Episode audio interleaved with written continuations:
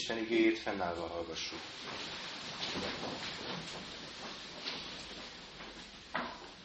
Isten igéjét, amelynek alapján szent lelke segítségével az ő üzenetét hirdetni kívánom a mai napon közöttetek, megtaláljuk Lukács evangéliuma 14. részének 25., 26. és 27. versében. Nagy sokaság ment vele, és ő feléjük fordulva így szólt. Ha valaki hozzám jön, de nem gyűlöli meg apját, anyját, feleségét, gyermekeit, testvéreit, sőt, még a saját lelkét is, nem lehet az én tanítványom. Ha valaki nem hordozza a maga keresztjét és nem jön utánam, az nem lehet az én tanítványom.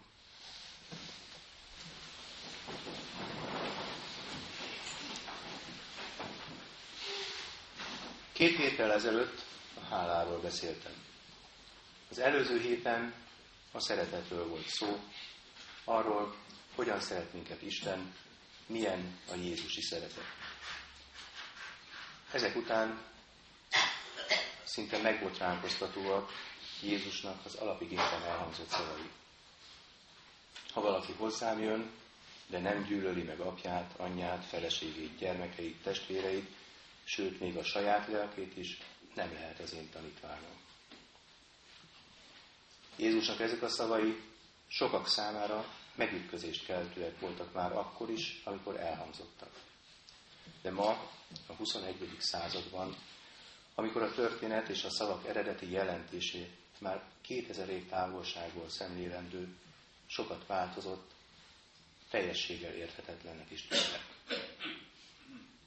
Hallottam olyat, aki azt mondta, ezt biztosan nem mondhatta Jézus.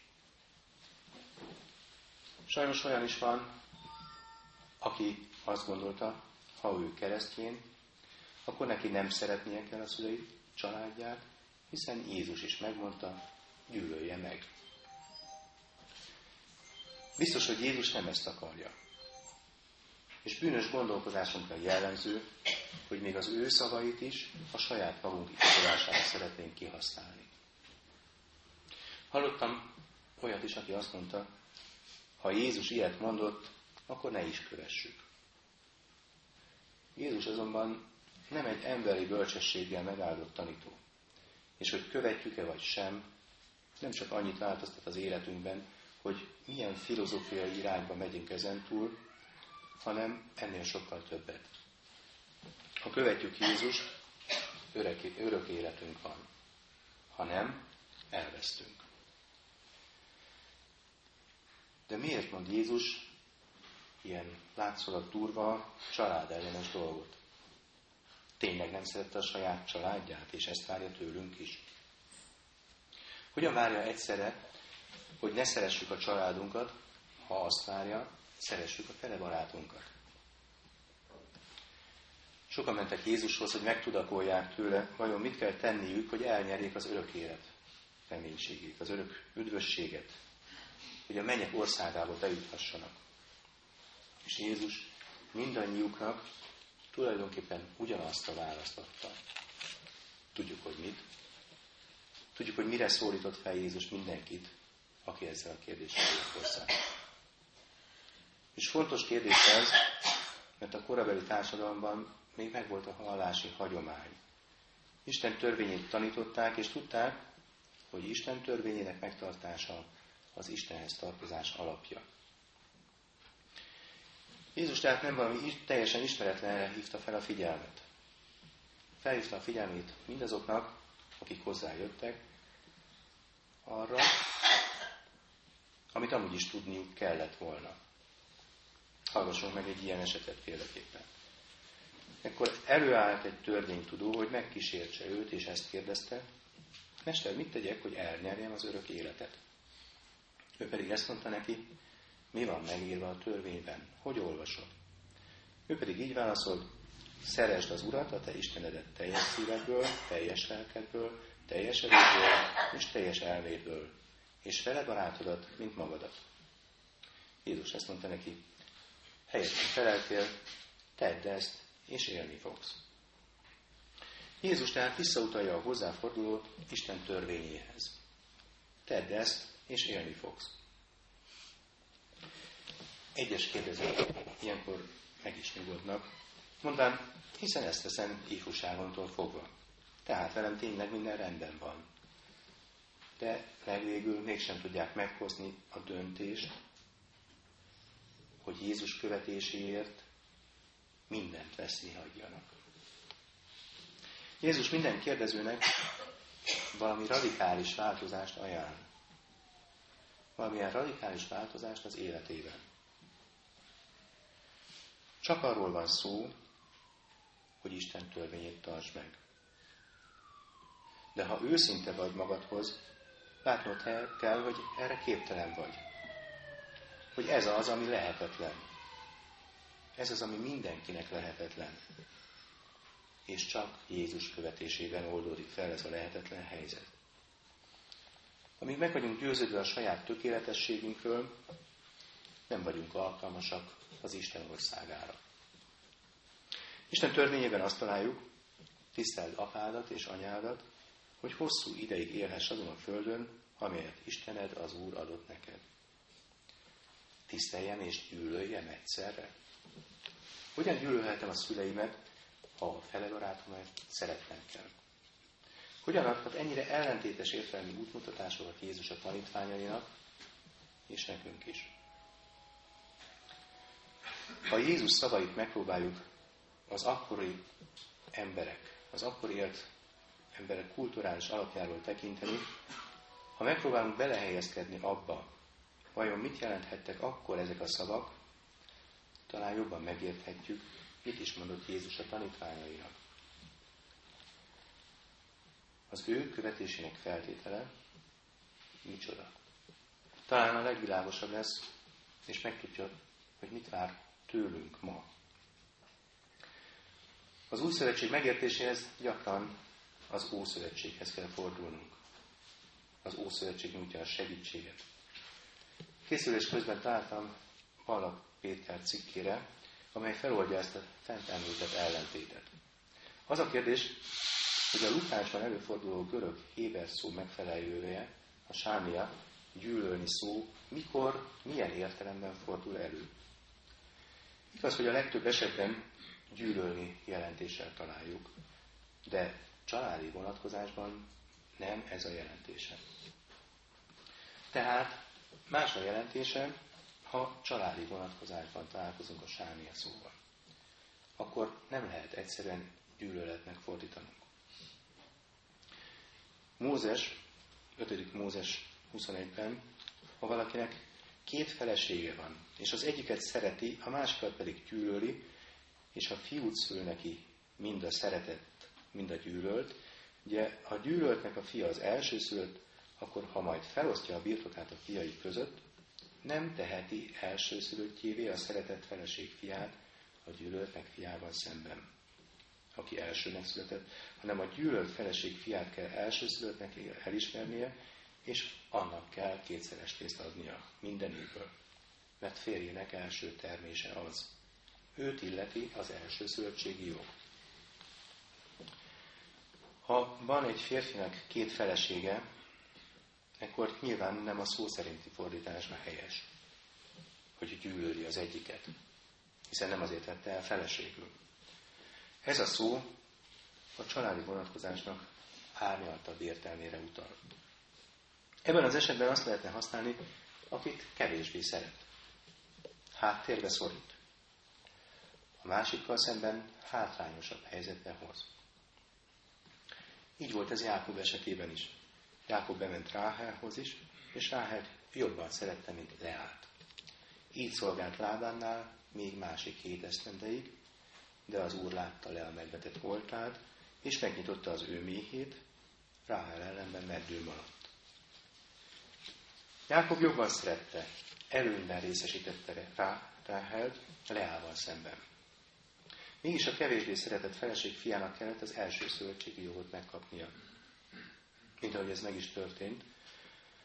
Miután Lea többi fia, Ruben, Simeon, Lévi érdemtelenek lettek cselekedeteik miatt, Júda lett az, a Lea negyedik fia, aki örökölte az áldást.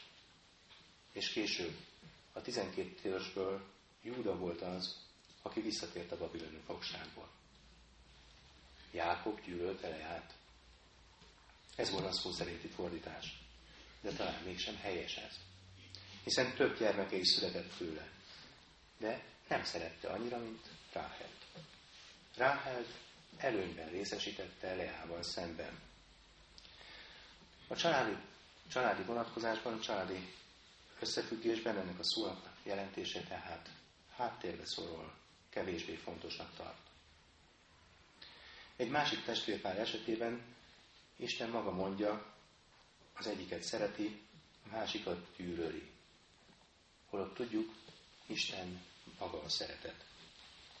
Nem gyűlöli még a bűnös sem, hanem szereti, és azt akarja, hogy megtérjen és éljen. De mégis ez van megírva, Jákobot szerettem, Ézsaut pedig gyűlöltem. Lassan világosá válhat előttünk, miért fordulhat elő, hogy amit Lukásnál, az alapigénknél, így olvastunk, ha valaki hozzám jön, de nem gyűlöli meg apját, anyját, feleségét, gyermekeit, testvéreit, sőt, még a saját lelkét is, nem lehet az én tanítványom. Ugyanezt a szakaszt Máté így adja elénk, aki jobban szereti apját vagy anyját, mint engem, az nem méltó hozzám. Aki jobban szereti fiát vagy leányát, mint engem, az nem méltó hozzám. És aki nem veszi fel keresztjét és nem követ engem, nem méltó hozzám. Azért is jó, hogy ezt megtaláltuk ezt a pontosítási lehetőséget az Ószövetségi használat alapján, mert így Máté párhuzamos helyével harmonikusabb lett a jelentés is. Mit kért át tőlünk Jézus? Legyen ő fontos számunkra, mindenkinél fontosabb. Fontosabb a gyermekeinknél, a házastársunknál, a szüleinknél. Jézus ezzel azt mondja, abban a családban, ahol mi vele vagyunk egyek, ne legyen senki, akit ő elé helyezünk.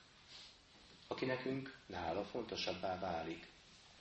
Nem azt akarja tehát, hogy gyűlöljük egymást, hanem hogy ne részesítsük egyik családtagunkat sem előnyben hozzá képest. Nagy szeretet ez, hogy így családtagnak tekint bennünket. Hogy ugyanazzal a szóval, amivel csak rokonokhoz szokás, ugyanezzel fejezi ki önmagát. Jézus szavai azonban nem végződnek itt. Jézus nem áll meg ezen a ponton, hanem Lukásnál hozzáteszi, és nem gyűlöli meg a saját lelkét is. Teljesen természetes, hogy a saját testét, saját lelkét senki nem gyűlöli, hanem szereti és ápolja. Pál is erre hívja fel figyelmet. De azt, amit Jézus kér, annyi, hogy a saját szándékomnál, saját érdekemnél, saját vágyamnál fontosabb legyen Jézus. Hogy tudjam őt még magammal szemben is előnyben részesíteni. Ha valaki nem gyűlöli meg apját, anyját, feleségét, gyermekeit, testvérét, sőt még a saját lelkét is, nem lehet az én tanítványom. Jézus szavai tovább folytatódnak. Ha valaki nem hordozza a maga keresztjét, és nem jut utánam, az nem lehet az én tanítványom. Mégis mit jelent ez? Meggyűlölni a saját lelkét, és a rejtélyes mondat a keresztről. Lehet, hogy ezek is összefüggőek? Gyakran hallottam, kedves testvérek, hogy valaki mártír hangon, szinte dicsekedve szenvedéssel elmondja, valóban az én férjem, az én feleségem, az én keresztem. Tehát el kell hordoznom, mert Jézus ezt kéri tőlem. Valóban lehetséges, hogy Jézus ezt akarja. Ezt nevezik keresztnek. Azt gondolom, hogy ez az igének teljes félreértése. Jézus sohasem rak ránk elhordozhatatlan terheket. Nem ő az, aki ilyet tesz. Ő minden terhet velünk együtt elhord, emel, hiszen éppen ezt tanítja nekünk. Vegyük fel az ő terhét, az ő igáját, és azt várja tőlünk, hogy vele együtt menjünk az úton. A kereszt egészen más jelentéssel bír. Mert miről van itt szó? Legjobb volna, ha a napjainkból indulnánk ki, talán így juthatunk legközelebb az igazi mondani valóhoz. Ha arról látunk híradást a televízióban, hogy valakit kitüntettek, azt gondoljuk, hogy az illető bizonyára valami különlegeset alkotott, vagy kiválóan végezte a munkáját élet hosszú során. Ha ugyanebben a híradóban azt látjuk, hogy a rendőrök megbilincselve tuszkolnak valakit a rabszállító autóba, azt gondoljuk, hogy az illető valami gonosz tevő, valami gonosz tettet követett el, és megérdemli, hogy elfogják. Mindkét esetben csak jóval később kezdünk el azon gondolkozni, ha egyáltalán, hogy ezek vajon megérdemelték-e a kitüntetést, vagy a büntetést. Az ókorban, ha valaki a római birodalom területén egy keresztet vett a vállára, arról mindenki látta, tudta, hogy halálra ítélt bűnös. Megy a kivégzés helyszínére. Viszi a keresztet, mert halálra méltó bűnös, és most kivégzik ezért. Szégyen volt így átvonulni a városon. Mindenki előtt nyilvánvalóvá lett, ez az ember bűnös, és halára méltó mit tett. Az ókorban mindenki számára világos volt ez. Jézus tehát azt mondja a tanítványainak, ha őt követni akarják, el kell fogadniuk, hogy halálra méltó bűnösök. Nem szégyelhetik ezt, mert nyilvánvalóan láthatóvá lesz. Nyilvánvalóan láthatóvá lesz, amikor felveszik a keresztet, hogy halálra méltók. Fel kell venniük a keresztet, és halálra kell adniuk a régi önmagukat Jézusért. És ezek után lehetnek alkalmasak arra, hogy valóban őt kövessék. Meg kell gyűlölniük a saját lelküket. Nem szabad saját magukat fontosabbnak tartani Jézusnál. Jézus tehát ezt kéri tőlünk. Vegyük fel a keresztet, kiki a magáét, ismerjük fel bűneinket, kiki a magáét, ismerjük el, hogy halálra méltó bűnösök vagyunk. Így kövessük őt, a halára ítélt igazat. Aki a mi bűneinkért adta önmagát, hogy testvérül szülessen erre a földi életre nekünk. Tehát Jézus nem azt kívánja tőlünk, hogy összevont szemöldökkel járjunk a rokonaink között, és mindenkit gyűlöljünk, ha az ő tanítványai akarunk lenni, hanem csak annyit, hogy ő, Jézus, az Isten egyszülött fia, a leges legfontosabb legyen az életünkben. Utána következnek a rokonaink, legyenek ők is fontosak, szeressük őket. Az a helyzet, hogy amíg nem így van az életünkben, amíg nem Jézus áll a legelső helyen, addig mindig saját magunk leszünk a legfontosabbak. Igazából szeretni sem tudunk. Senkit sem tudunk szeretni. Hálát sem tudunk adni. Mert bár, hát, bárhogyan igyekszünk is, azt a látszatot kell tenni, hogy a gyermekeink, a szeretteink a legfontosabbak, valahol mindig kitűnik, hogy végső soron saját magunk körül forgunk. Abban, ahogy a gyermekeink számára állítólag a legjobbat akarjuk, és észre se veszük, hogy megnyomorítjuk őket, és tönkretesszük az életüket. Ahogy a házasságunkban örömtelenül élünk, ahogy a munkahelyünkön másokat hibáztatunk a kudarcokért, és sorolhatnám minden kudarcunkat, minden hibánkat. Mindezek mögött beismeretlen önimádatunk áll. Jézus csak annyit kér, tegyük helyre a dolgokat. Ne áltassuk magunkat azzal, hogy nekem a szemem fénye a kislányom, hogy nekem mindennél fontosabb, hogy öreg szüleim mindent megkapjanak tőlem, amit csak lehet, mert mindezek mögött az önfényezésünk áll. Azt akarjuk bizonygatni, hogy én vagyok a jó apa, a jó anya, jó gyermek. Jézus azt akarja, adjuk fel a délelgetett hamis képet önmagunkról. Vegyük végre észre, őt kell imádnunk. És akkor majd valóban szeretni fogjuk gyermekeinket, szüleinket és testvéreinket is. De ehhez csak azon keresztül vezet az út, hogy meglátjuk magunkat olyan visszataszító, bűnös alaknak, amilyennek egyáltalán nem szeretnénk. Ki kell kapcsolnunk az állandó önvédelmünket, amely azt akarja fenntartani, ami éppen jól begyakorolt megoldásunk. Azt, hogy tudunk úgy tenni, mintha minden rendben volna velünk és bennünk. Ez a pillanat az, amikor felvehetjük a keresztet, és követhetjük Jézust. Amikor az állandó önvédelmünk kikapcsolása lehetőséget ad Istennek, hogy belenyúljon a lelkünkben felhalmozott bűnökbe. Ha levetjük jól begyakorolt, jól kihímzett farizeus kabátunkat, lehetőségünk lesz a belső megújulásra. És valóban eljuthatunk Jézussal együtt az úton. Amit ez megtörténik, megváltozik minden. Ahogy Jézus lesz a legfontosabb, szeretné is megtanulnunk lassan. Mert a szeretet egyetlen forrása Isten. Csak belőle, a vele való szoros kapcsolatból töltekezhetünk szeretettel. Jézus azt mondja, ahogy engemet szeretett az Atya, úgy szeretlek én is titeket. Maradjatok meg az én szeretetemben. Ha parancsolataimat megtartjátok, megmaradtok a szeretetemben, ahogy én is megtartottam az atyám parancsolatait, és megmaradok az ő szeretetében. Megszerethetjük családtagjainkat. Már nem csak magunk körül forgunk. Lehetőségünk lesz valóban megismerni, egyre mélyebben szeretni azokat, akiket ránk bízott Isten. És vannak, akik tényleg eljutnak odáig, hogy még az ellenségeiket is szeretni tudják.